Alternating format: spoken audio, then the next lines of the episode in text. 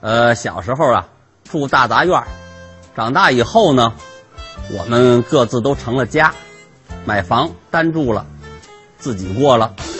我们家那个小区房子挺好的，楼巨大，一层啊还有一个小花园住着舒服。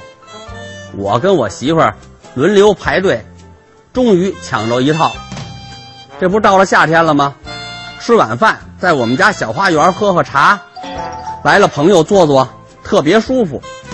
搬了新家高兴，除了环境好啊，还有一个问题就是盼着能有好邻居。您问我说的好邻居是不是超市？不对，一句话概括，什么是最好的邻居？我媳妇儿说了，WiFi 不设密码的邻居就是好邻居。装修好了，我们入住了，新搬来了一家邻居，不知道干嘛的。昨天晚上三更半夜，玩命按我们家门铃，气得我差点报警。我一想，算了，注重啊邻里关系，别闹得太僵了，我就当他是个疯子，摁就摁吧。我继续练我快板，叽里呱啦打一晚上。后来人家说是我扰民。现在呀，洗的衣服都晾外边了，可能是手洗也没甩干，往下滴的汤儿，我也不知道，还挺美。早早的回家买点羊肉片儿跟我媳妇儿啊，在花园吃小火锅，赶紧涮吧，天要太热就没法涮了。我一吃这羊肉啊，味儿还真好，特别鲜，而且味儿还厚。可是这锅呀，涮了半天，水怎么还是满的呀？我抬头一看，破，楼上洗那尿介子全滴到我锅里了。我找了物业来调解，跟他沟通了，我们才算完，把我媳妇都气坏了，改了酸汤羊肉了。但是啊，不打不相识，以后出来进去就打个招呼也算认识了。一上电梯，我身后头抱着小男孩的女的就是楼上的，为了和他套套近乎，我就讨好的说几句呗。嘿，这小家伙啊，真棒，真可爱，跟你老公长得真像。这女的用奇怪的眼神看着我，我还说：“哟呵，你这这好哈、小宝贝长得多帅呀，像你老公。”女的说：“这是我妹妹家孩子。”得，小姨子的孩子，我这不是没事找事儿吗？那小孩三岁那年，他们全家都移民了，房子给这个租了，两间屋，大屋是朝阳的，而且还带阳台，被一个服装店老板租了，不到三十岁，个儿不矮，挺漂亮。可那个小屋死活租不出去，降价降价再降价还是不行。好，最后中介想出个主意，在网上啊登出来广告，合租女，二十八岁，单身，个体老板，身高一米七三。这一登出去，我们家变西客站了，摩肩接踵，整个小区租房价格都涨上去了。我回家路过这个小超市啊，大妈看我眼熟，说你是不是住在一楼那个方清平啊？我说哎，怎么没见过你媳妇啊？看你们很少出门，她是不是挺高的，挺白的？我说、是，长头发。大妈说你也给我们孩子介绍一个呀，你们文艺圈的都那么漂亮。我说好，你有要求就说。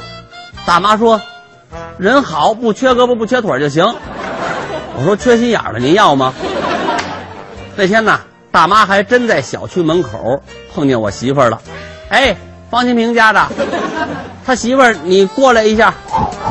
我媳妇儿过去了。我说大妈，您什么事儿啊？大妈拉着我媳妇儿说：“哎呦，你可真漂亮。”我媳妇儿也瞎客气。哎呦，哪有？您瞧，您又夸我。大妈又问：“你有二十吗？”我媳妇儿这开心呢，我看着这么年轻，二十。我媳妇儿接着客气：“哎呦，大妈，您看您说的，我都不好意思了。”大妈脸一耷了：“你有二十吗？借我用用。”买菜忘带钱包了。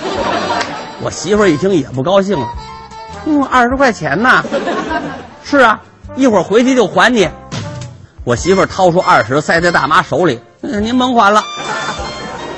结婚以后啊，我们大多在家里做饭吃。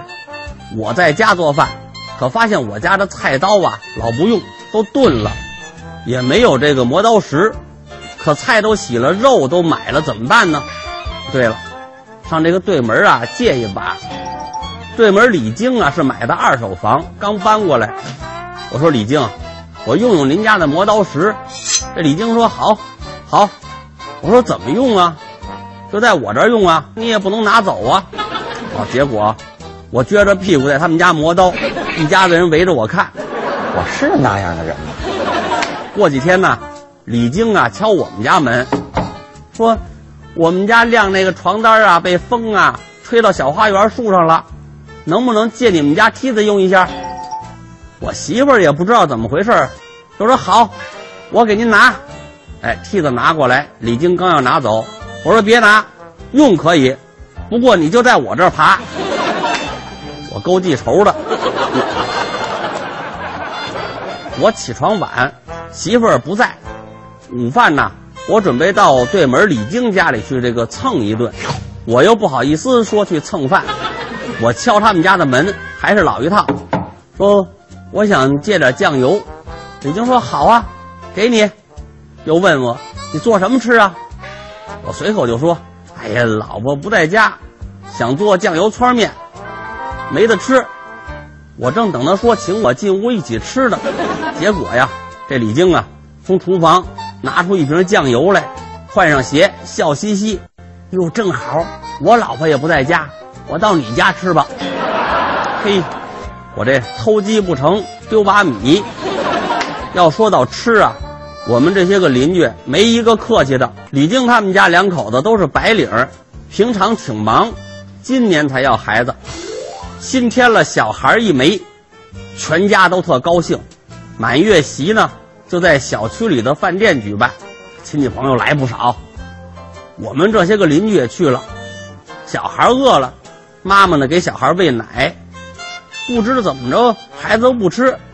我这人热心肠，走到跟前说：“快吃，你不吃我吃了啊！”突然这个全场寂静，都看我，看我干嘛呀？我们楼里啊，电梯间大，发生过好多好玩的事儿。邻居阿姨呢，用一部老式手机，很大很厚。有一天呢，坐电梯，手机掉出来，我看见了，就捅了捅她，说：“大妈，你鞋垫掉了。”我拿起来还给她的时候，电话响了，仔细一看呢，是手机。大妈说了：“小伙子，你该配眼镜了。”咱们有邻居，古人呢也有邻居。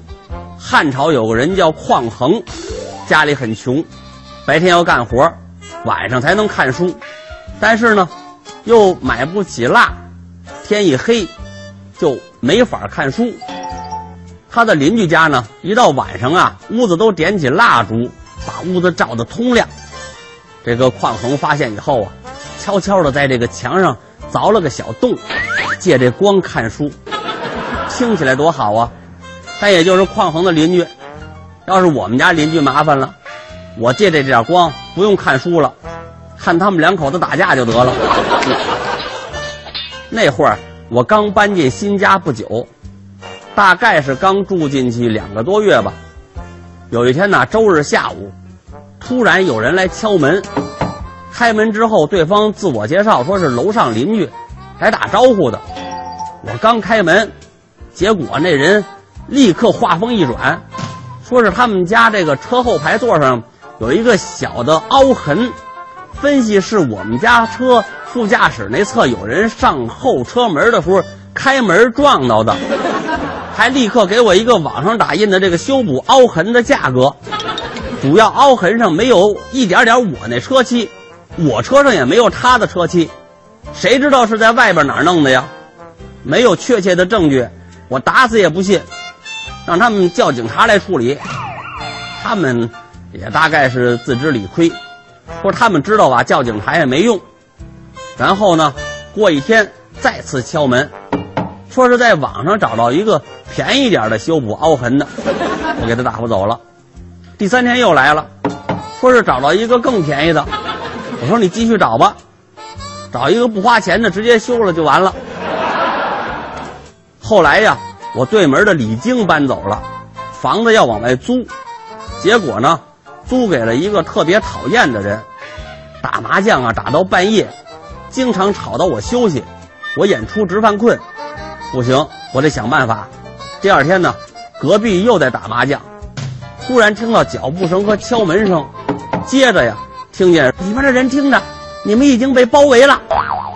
于是啊，隔壁静下来，等了好一会儿，他们派了一个代表出门看，没发现人，又继续玩。但是啊，刚开始玩就又出现这声音，出来看又没人。每次隔壁玩牌就出现这种声音，这是我在网上弄的警匪片录音。后来这个邻居因为不能安心打麻将呢，终于搬走了。在北京喝京酒，这里是由京酒为您特约播映的《脱口而出》。邻里之间的关系就是我们最直接的生存环境，要不历史上怎么有著名的孟母三迁呢？生物遗传是天赋。后期环境更重要，我给您举例说明。比如啊，生出的小孩像自己，这是遗传的；生出小孩像邻居呢，这就是环境造成的。所以呀，您可得选好邻居。我妈帮我哥带孩子，每天都要在小区里遛，大人们呢凑在一块儿都是孩子的营养和健康。啊，近期就是讨论奶粉，一起遛弯的邻居问我妈。说宝宝现在吃什么奶粉呢？我妈一下想不起牌子，琢磨半天，好像叫什么牛栏山。邻居一听，嚯，都喝上二锅头了。夏天到了，我就特爱在家待着。